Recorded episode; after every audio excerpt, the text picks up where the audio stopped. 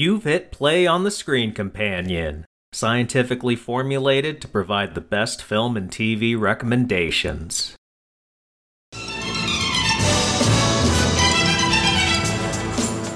Here with me today are a couple of fabulous guests. We have Max, our resident gearhead, and Jon, our resident cutie. Ooh. We are going to talk about two racing movies Le Mans from 1971 and Rush from 2013. Starting chronologically, Le Mans is a movie where Steve McQueen plays Michael Delaney, a Porsche driver at the 1970 Le Mans 24 hour race. Having crashed the previous year, he connects with the widow of a racer who died in that earlier accident. In a new segment, I'm going to call Facts with Max. Please, Max, give us a basic rundown of what the Le Mans race actually is. So Le Mans is basically the way it sounds. It's a race that happens in a certain area of France. It's a racetrack. It's a long course, and they have all these teams that get together once a year and they just race around it for 24 hours. In those 24 hours, you have to go through everything through the fog, through the rain, through the sunshine. It doesn't matter so long as your car makes it to the end after 24 hours. The way you win is by going the longest distance, either based on laps or laps plus distance if there's like a close enough tie all these other teams show up, usually manufacturer teams. As of this day, teams like Toyota, Audi has a team. But back in the day, it was like Ferrari, Ford, Porsche would show up. Sometimes other smaller groups would like borrow their designs and create their own little mini team to try and compete. Sometimes not even crazy cars will compete. It'll be like regular road cars, what you would find on the street in that time period.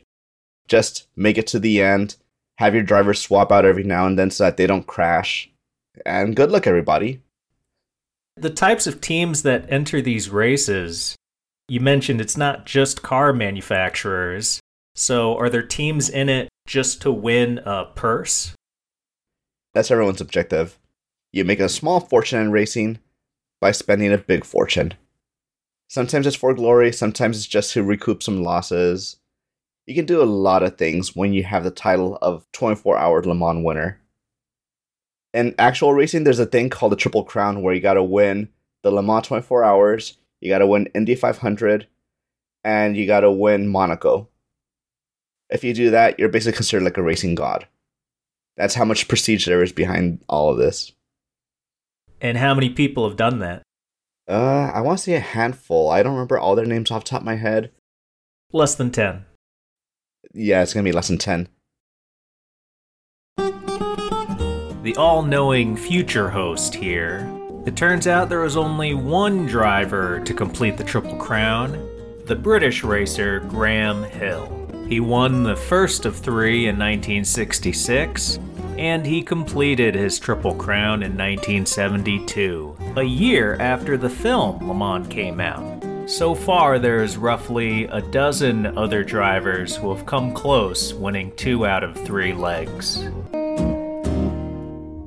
The latest one who almost did it was Fernando Alonso. He still needs to win the Indy 500, and he got close a few years ago before he had an engine failure with his least favorite engine manufacturer, which was Honda at the time. To know so much about cars that you have a least favorite engine manufacturer. that was his least favorite engine manufacturer. This guy would rip into them on live TV, over the radio, to their faces. Held no punches. He basically got blacklisted from that team. Jon, have you been to any races? Well, I'm from Watkins Glen, New York. Ooh. I'm from near Watkins Glen, New York. And uh, instantly Max knows what that means. Yeah, that um, just goes completely over my head. its biggest, I guess, claim to fame is being one of the few street courses on the NASCAR circuit, but there's a lot of racing done there. Have you been there a lot? Oh, yeah. Growing up, you go, someone always had a NASCAR ticket or something like that. You go at least once to NASCAR, you once to every type of race and then working as a chef in the area, you end up there just helping somebody cook something. A lot of hamburgers and hot dogs. oh, don't get me started. Ooh. Well, as we bring it back to the actual Steve McQueen flick, what do you think stands out about the rivalry between the lead drivers? I love that it is purely media based because they are just friends.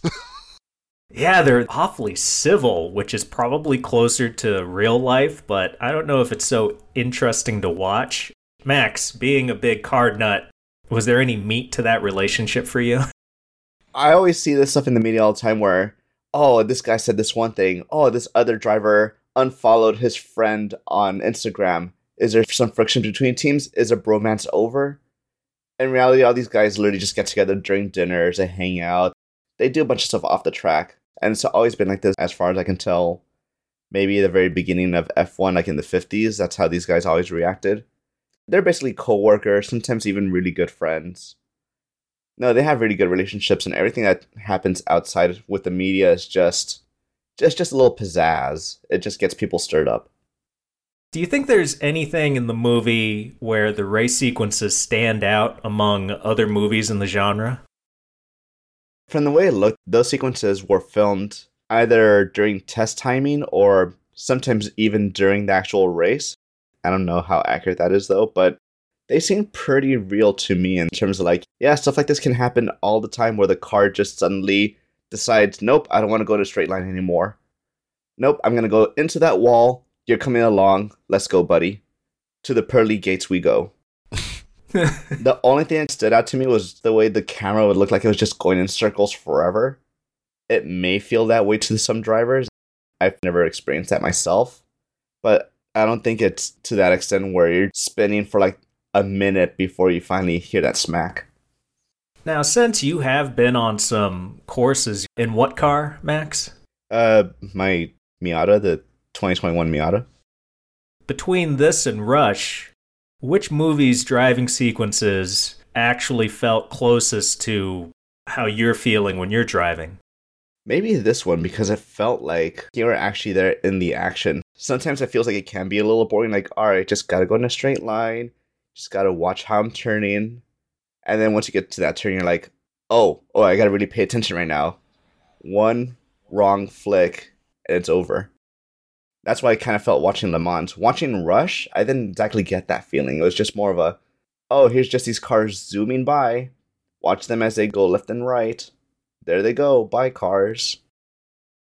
What I noticed was a couple times there are flat out freeze frames being used during the action and I don't recall seeing a racing movie use that in that fashion. Jon, can you think of other racing movies where they stop the action and pause it right when something smashes into something or somebody's going really fast? No, no, I can't. They usually do the cut to spectators being appalled or someone comes up with a really horrible shot of just watching the guy get hurt inside the car, but not a freeze frame. And what did you think of that device? Did you find it enjoyable or jarring? Almost liked it more because, like I said, there's always that horrible shot of someone getting injured, and I don't want to see that sometimes. Considering the lack of quote unquote style in this movie, I was surprised at how ballsy it was for them to freeze frame and then also in a way do something that doesn't happen for the rest of the movie where it's so real to life and then in a couple moments it just says hey fellas look at this car going really fast. Look at this car hitting a guardrail. I want you to stare at it for 10 seconds. Enjoy that shit. Look at it. Look at it.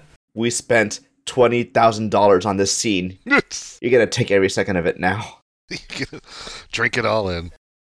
But to have that occur, I found it really effective because they loosen their skirt a little bit.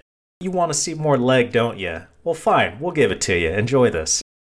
When we talk about the actual depiction of the racing and the cars being used, Max, do you think there's anything that's really accurate that you saw or anything that actually felt pretty silly as far as the actual on-screen driving, the outfits, the sound design, etc.?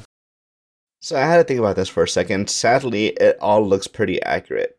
And I say sadly because you look at these high end, purpose built race cars that their only thing in life is to race this one specific race.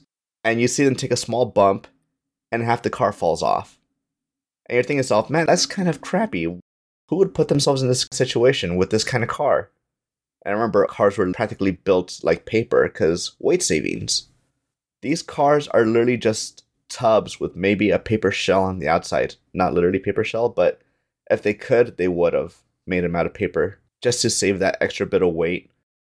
That was pretty funny. The detail of seeing the leaderboard and then a bunch of spots say abandon on it. And I'm wondering, what's that mean? And then I realized, oh, yeah, it's because all these people's cars just crapped out. Not a lot of cars are meant to go for 24 straight hours at what, 200 miles an hour? Yeah, especially back in that day. Max, I take it that is part of the set of rules is that you have to use the same car the whole time? Have to use the same car with mostly the same parts and the same drivers. Wow. And it all has to last. So you could do things like, you know, change tires, change parts of your suspension, change body panels.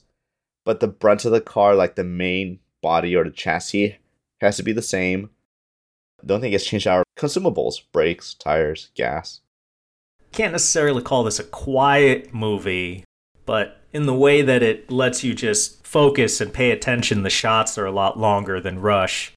It gives you the time to really look at some of these details and how the actual racing works, as opposed to just focusing on the driving itself.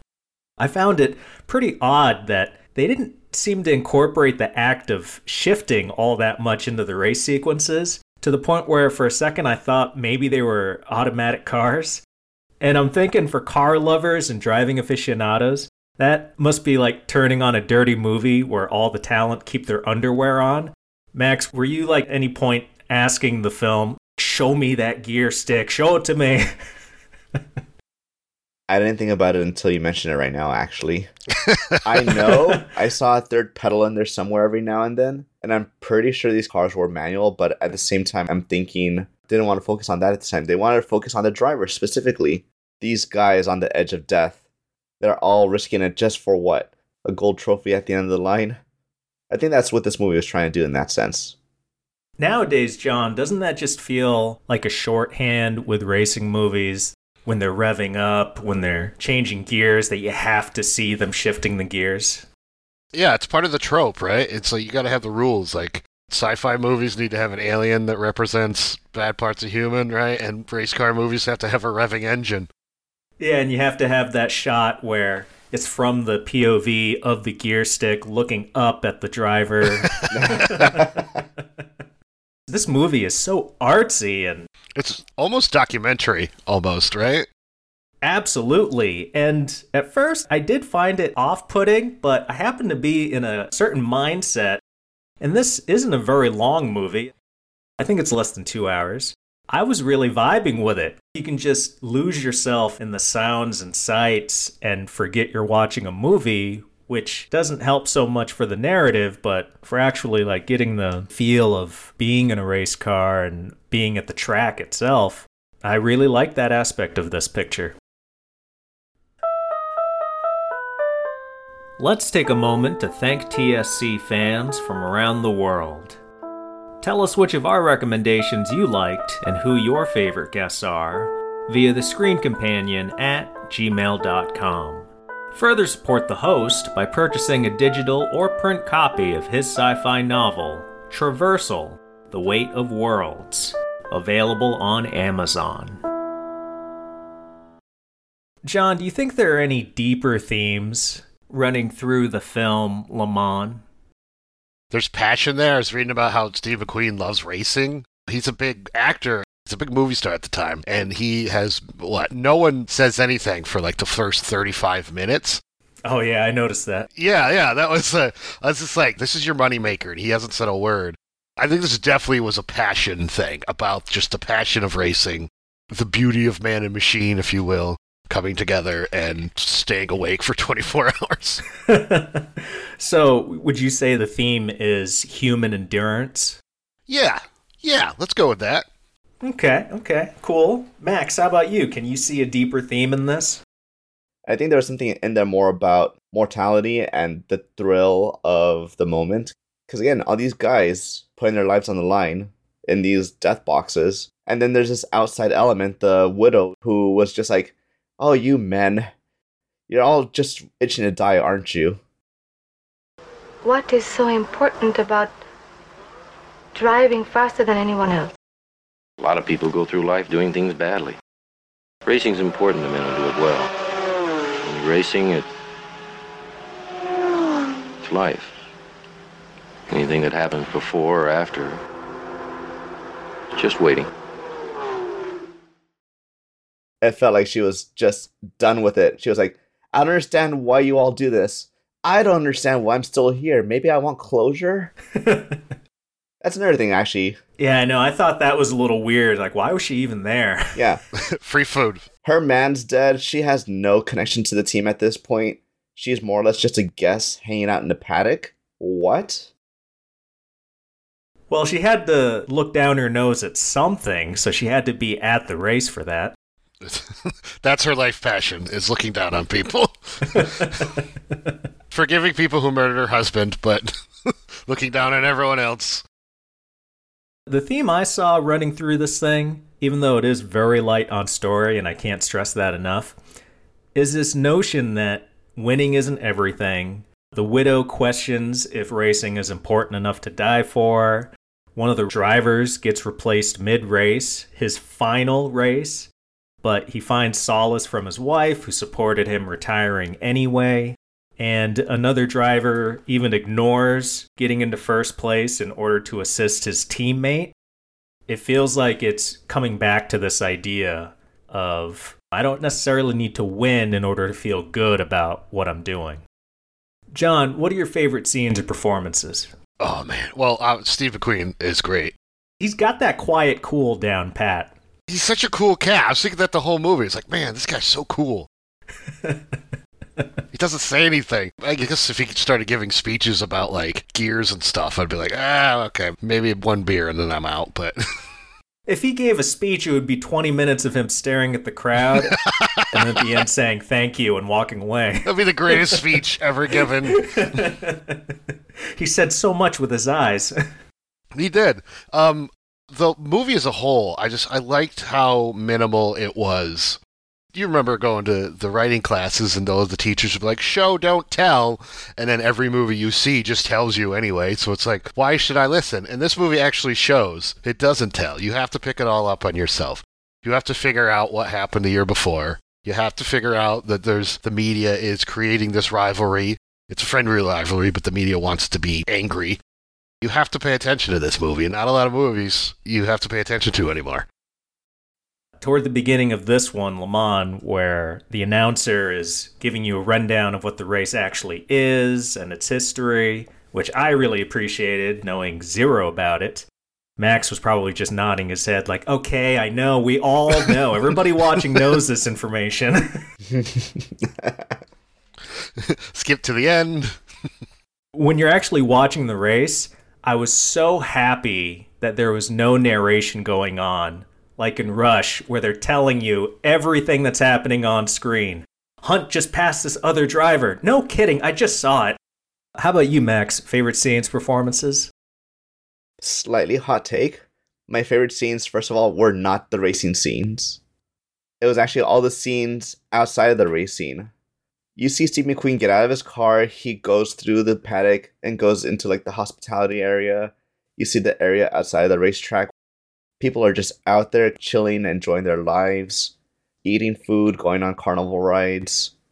There's usually more than just racing going on at these events. It's almost like a little mini circus whenever they come into town. All these people just get together, have fun, and every now and then enjoy a bit of a race. Well, you know, it's like the one thing that happens to that area every year. So everybody's going to come for that. And this feels even more, it hits closer home for me because the Long Beach Grand Prix, I essentially do the same thing whenever I go. I show up, it's like, oh, there's a little bit of car racing. I'm going to go walk around and not even look at the car racing most of the time. I'm just going to go see what's there. Maybe sit around and watch 20 minutes of racing before I go back to, to just wandering through the area. Speaking about the crowd that develops at that race, I thought it was a really cool detail that not only do they race on road built for the event, but also on some public roads as well. Max, do you know of many racing sites doing that? Oh yeah, a whole bunch of them. Sometimes they're a little bit of a hybrid where it's like part street course, part purpose-built roads. Other times they're full street courses, which are tricky to drive through. Do you happen to know if that's more dangerous? Street courses are way more dangerous because they're so narrow and because there's so much infrastructure around, like shops and spectators, that they just put up stronger barriers. It's easy to wipe out in those kind of courses. Also, it's harder because you can't really pass other cars on those really tight streets. Jon, what are any criticisms you might have for this? It might be probably what I loved about the movie too, is how hands off it can be. There's probably too much to miss. Uh, and it really wasn't as dramatic and crazy as Rush was. So I guess if you're looking for a big Hollywood movie, this ain't it. The difference between this and Rush this movie, I felt like I was drinking a high quality spirit, and then Rush was some boxed wine you buy at the store. Whoa.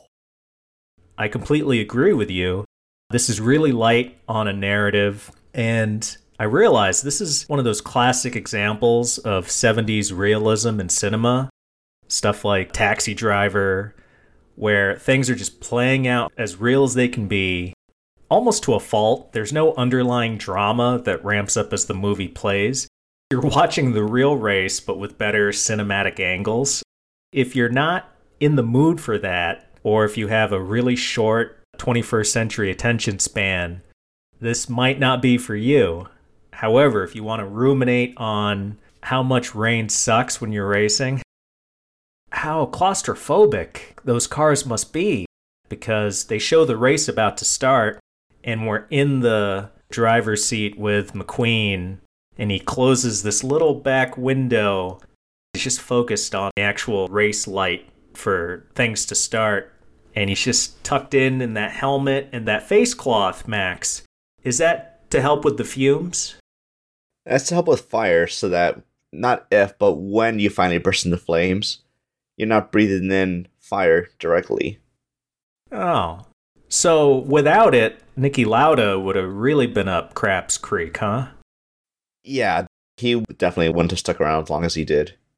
And how about you, Max, being our big driving fan today? Do you have any criticisms for this?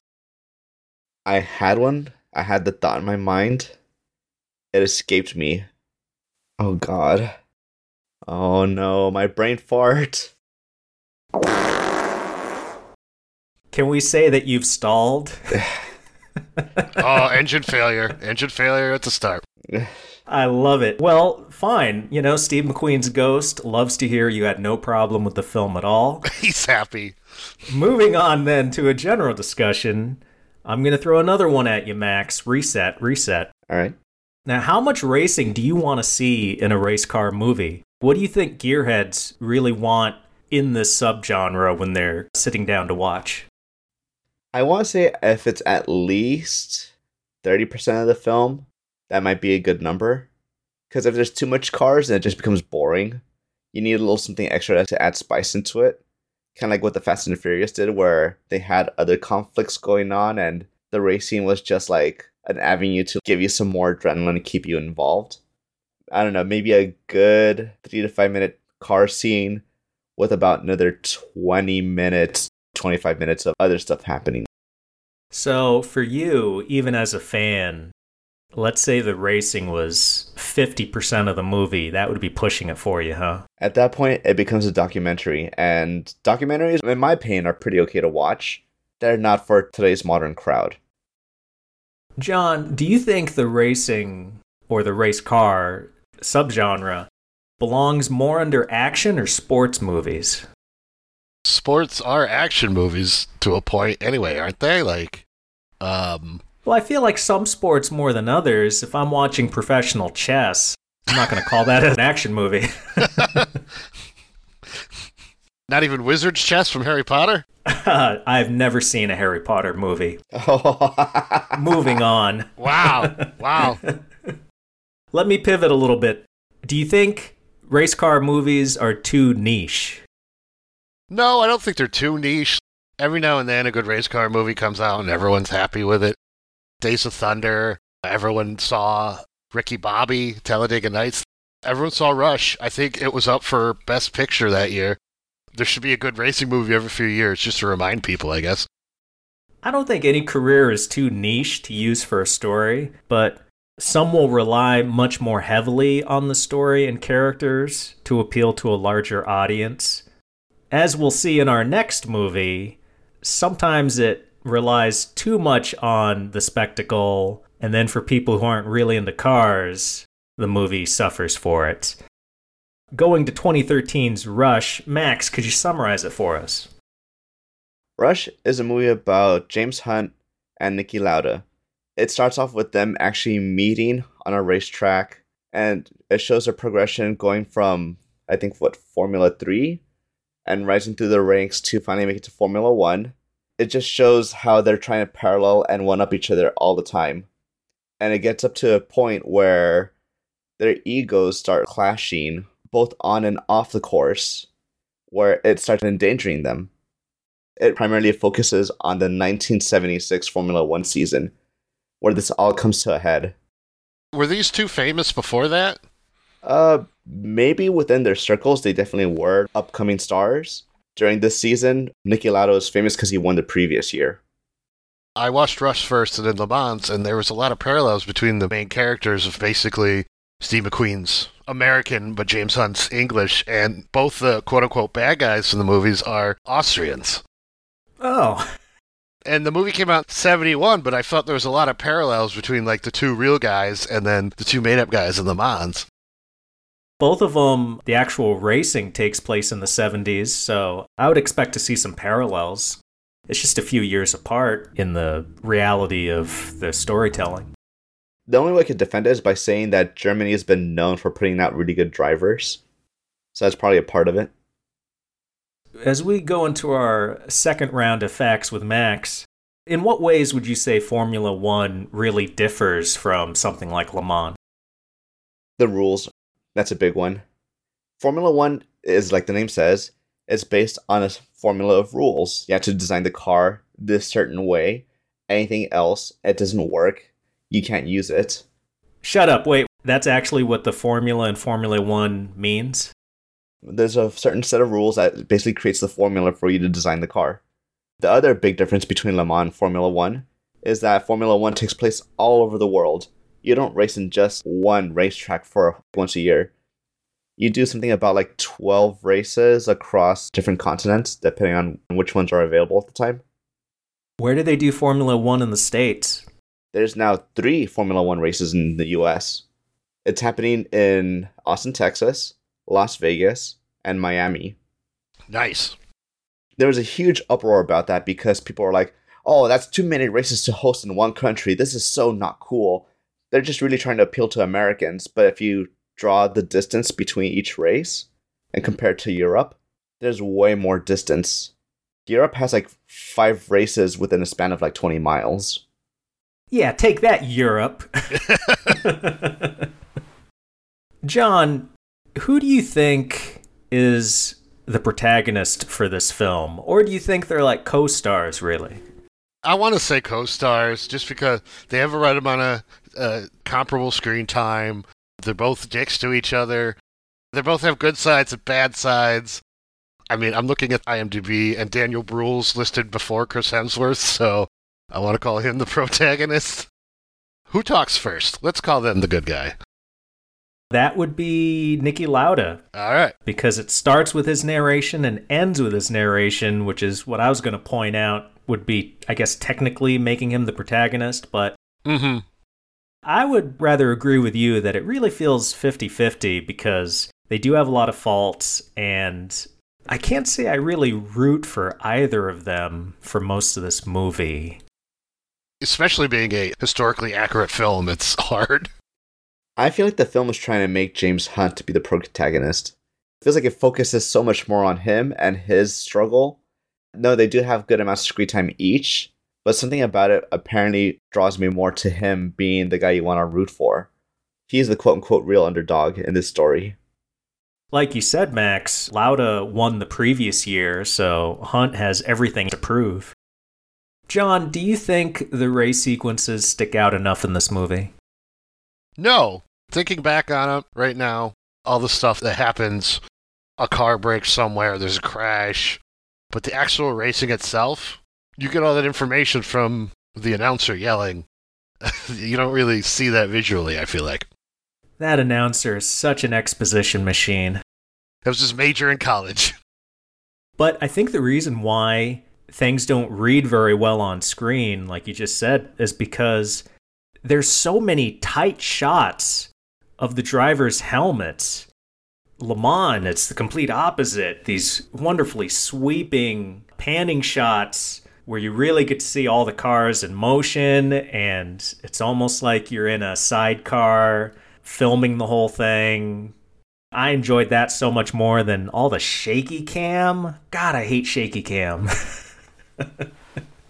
That doesn't make me feel like I'm going faster. It just makes me want to puke. Yeah, it was all the rage in those days. It ruined one of the Bond movies.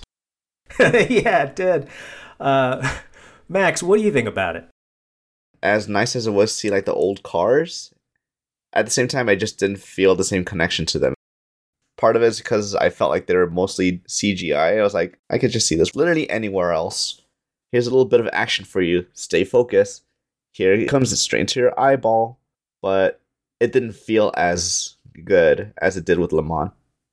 And Max, what were your favorite scenes or performances? Daniel Bruhl's performance is great. Up until I started hearing him try to do the old man Lauda voice. This is not this is not my grandpa. And Lauda was still alive at the time. Why didn't they just have him do it, especially since at the end they show you real footage of the real people and it's supposed to be old man Lauda? Bring in Niki Lauda. They barely had him there for like a split second. I had to like pause it and be like, yeah, yeah, that's him. I recognize him. They really should have had him do it because he does have that distinct speaking style. And his voice was way different from what Daniel Bruhl was trying to do. It almost offends me at this point, especially because the real Niki Lauda is dead and he was a strong figure between the movie up to his death in Formula One. I know for a fact we have some Austrian listeners. For you guys listening out there, I do not support Daniel Bruhl's performance in this. it might be a little too late, but I say we boycott Bruhl's performance in this. We're about 10 years too late. How about you, Jon? Any favorite scenes? The acting I really liked between Bruhl and Hemsworth. How's it going so far? It's fine. Just got a little problem with an Austrian rat and his team of Italian cheats who've destroyed my car. What are you talking about? Talking about the race in Spain that I won. Yeah, in a car, which is not legal. Five eighths of an inch too wide. You know that doesn't have the slightest effect on speed. But you complained and your team have always leaned on the authorities. Now we've had to rebuild the car and it's become a monster. At least it's a legal monster. So you've had to resort to cheating. You're driving an illegal car and call me the cheat? It's pathetic. Rules are rules. Yes. And rats are rats. I thought they played really well together. I thought the acting was good. I'm sorry, apparently Daniel Bruhl didn't sound anything like actual Niki Lauda. Yeah, Max ruined it for me. ah, ah.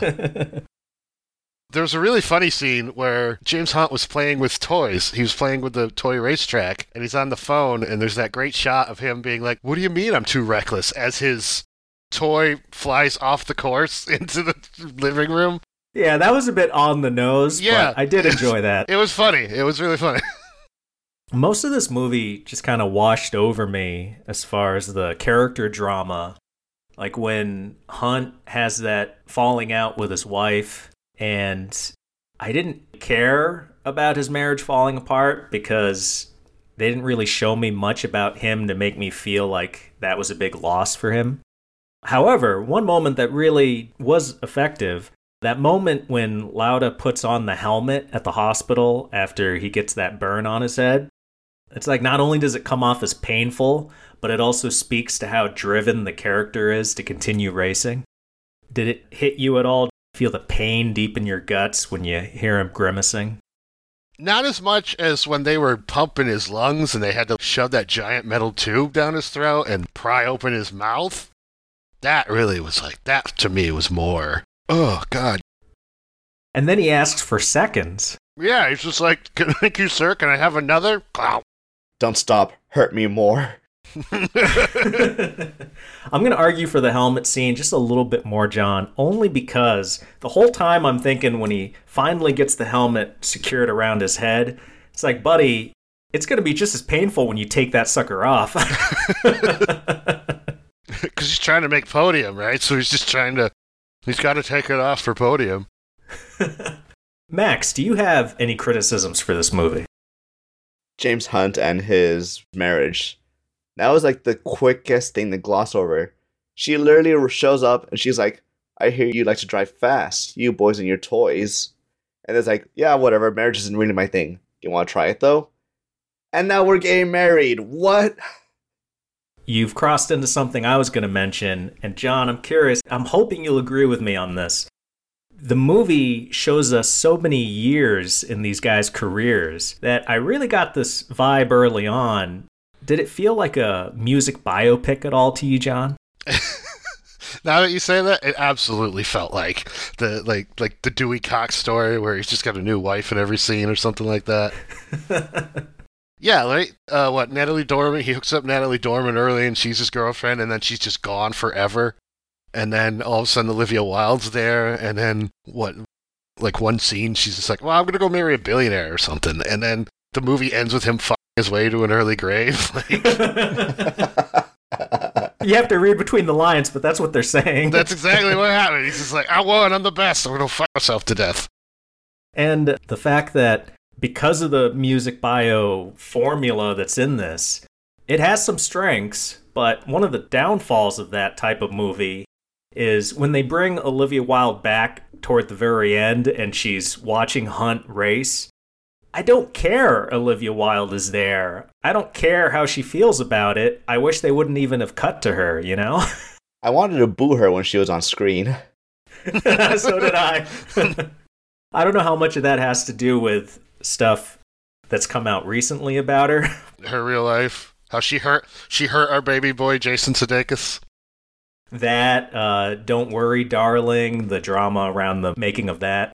Oh, She screwed over my boy Chris Pine. Don't you do that to Kirk. Damn. Especially compared to Le Mans. Rush is such a bubblegum, overcooked Hollywood depiction of racing. It's got so much flair. It always feels contrived, and I always felt like I was watching a movie.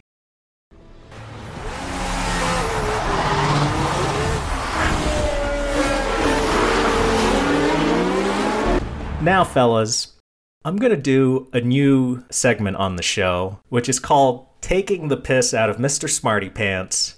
Max is our resident gearhead. He knows everything about cars and racing, absolutely 100%. He gloats about it all the time.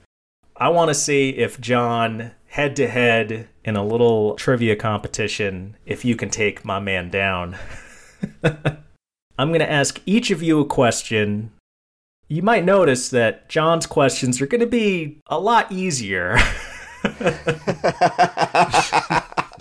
yes, hand holding for victory. Now, Jon, if you have trouble with a question, I'm going to give you two lifelines. I'll give you a hint for two questions if you need it, okay? Starting with you, Jon, what countries are Porsche and Ferrari headquartered in? I want to say Italy is Ferrari, right? Correct. Porsche, are they German? Yes. All right. Even though you kind of answered it as a question, like you were putting your feelers out and ready to whip it back if I said no. but you know what? Because it gives you a point, I will give it to you. Hell yeah. Max, what year did the Ferrari badge get added to their cars? oh boy. This is the part where you fiercely hear me typing on the keyboard. Ah. Oh, you give Max all the easy ones. Let's see. So, I know Ferrari was founded after World War II. The Ferrari emblem, I think, was given to Enzo Ferrari before World War II, if I remember right, because it came from the owner's son who died during World War One. Wait, added to their cars or added to their race cars? The first time the badge appeared on any of their cars. Mm. I'm gonna take a stab in the dark, and I'm gonna say 1950 when Formula One started. Good guess. No, it was 1947. Jon, when talking car parts, what does the acronym ICE, ICE, stand for? When you said talking car parts, I immediately thought of the movie Cars, and I thought you were just gonna ask me a Disney question. Lightning McQueen. Lightning McQueen. Yeah, exactly. um, ICE, ice. baby. Uh, does the E stand for emergency? Probably not. I'm not going to let you fish if you want to use a hint. I mean, we got to give Max a little bit of fairness here. I'm over here screaming on the inside. I know. I wanted to also design questions where Max would be screaming. I know you know this, Max. All right, uh, I'm gonna say internal caliper exasperation. Oh, you were close. You were close. Max, you want to tell them? Internal combustion engine. Oh, Correct. you really should have used a hint because I would have told you this part makes the car move. I probably would have said wheels or something anyway. Max, actually, you already said this earlier, and I was iffy if I was going to include this question, but I wanted to include it to embarrass you if you didn't know. But you do, so just repeat what you said earlier. What three events comprise the Triple Crown of Motorsport? Oh, Indy 500, Monaco, and Le Mans. Correct. Right now we are tied at one to one. Max, I was expecting a lot more from you. Oh.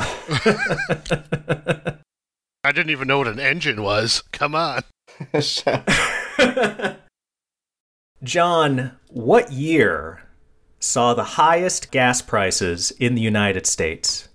Oh, that would be this year, right? Would you stop asking it as a question? This isn't no, Jeopardy. No. I'm going 2022. Correct. Max, listen carefully.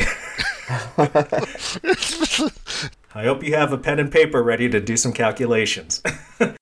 So a train leaves. you know- well, he is an engineer. He's got a degree in it, for God's sakes. oh wow. We're not doing that, but you might want to pay attention to this one. What land vehicle did General Eisenhower count as one of the four tools of victory that helped win World War II? I want to say it was a Sherman tank. No, sticking with the theme, it's the Jeep. Ah, And the others were the bazooka, C 47 airplane, and the atom bomb. Yeah, that last one would have to be. yeah. Right. How'd you beat the Japanese? A jeep? No, you bombed two cities. and gave them Godzilla. Best thing ever. Those Marvel movies where it says created by Stan Lee. If every Godzilla movie in the credits it said Godzilla originally created by Dwight D. Eisenhower.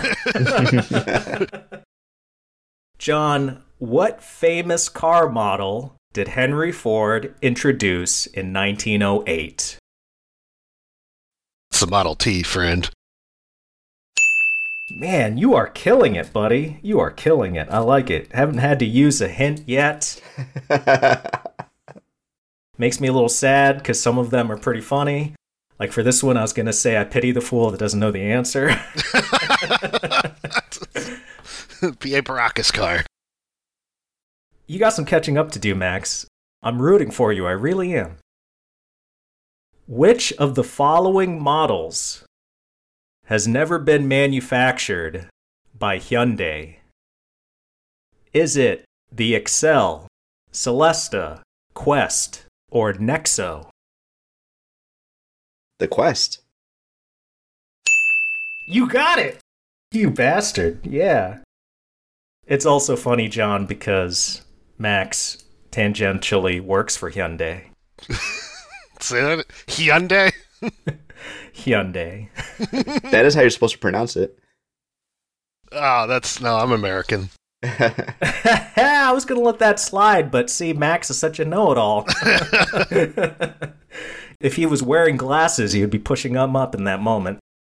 He might be, might be wearing those cool party glasses that are just like the slits. right now the score is Jon with three, Max with two. Max, you're going to need this to tie, so I guess I'll start with you. Max, how many positions are there on a five speed gear stick? Six. No. What? Wow. Seven.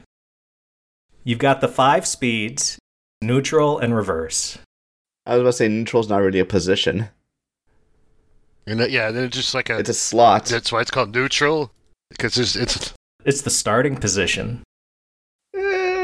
Also, I looked it up and even Carsight said seven. Fair enough. them's the rules. Sorry. But officially, Jon did win with four to two.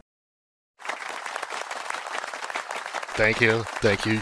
So, congratulations, you have taken the piss out of Mr. Smarty Pants. He got beat by a guy who didn't know what an engine was. Oh. Jon, do you have any final thoughts on either of today's movies? I'm gonna say Le Mans was a way better movie, and it did more with less. Sorry, Ron Howard. You were too popcorny. Le Mans is going to be less satisfying if we're talking general audiences, but if you're in this movie's wheelhouse, if you really like 70s cinema, especially in that ultra realism, you're going to enjoy that picture. Max, do you have anything to say about either movie? Rush is good for the modern man who's just dumb and just wants to watch something and forget life. Le Mans is for the true automotive aficionado. There you have it. Mr. Smarty Pants strikes again, telling everybody that we're super spot because we liked Le Mans more. I'm not going to say he's wrong. I'm just going to leave it to him to say those hurtful, hurtful things.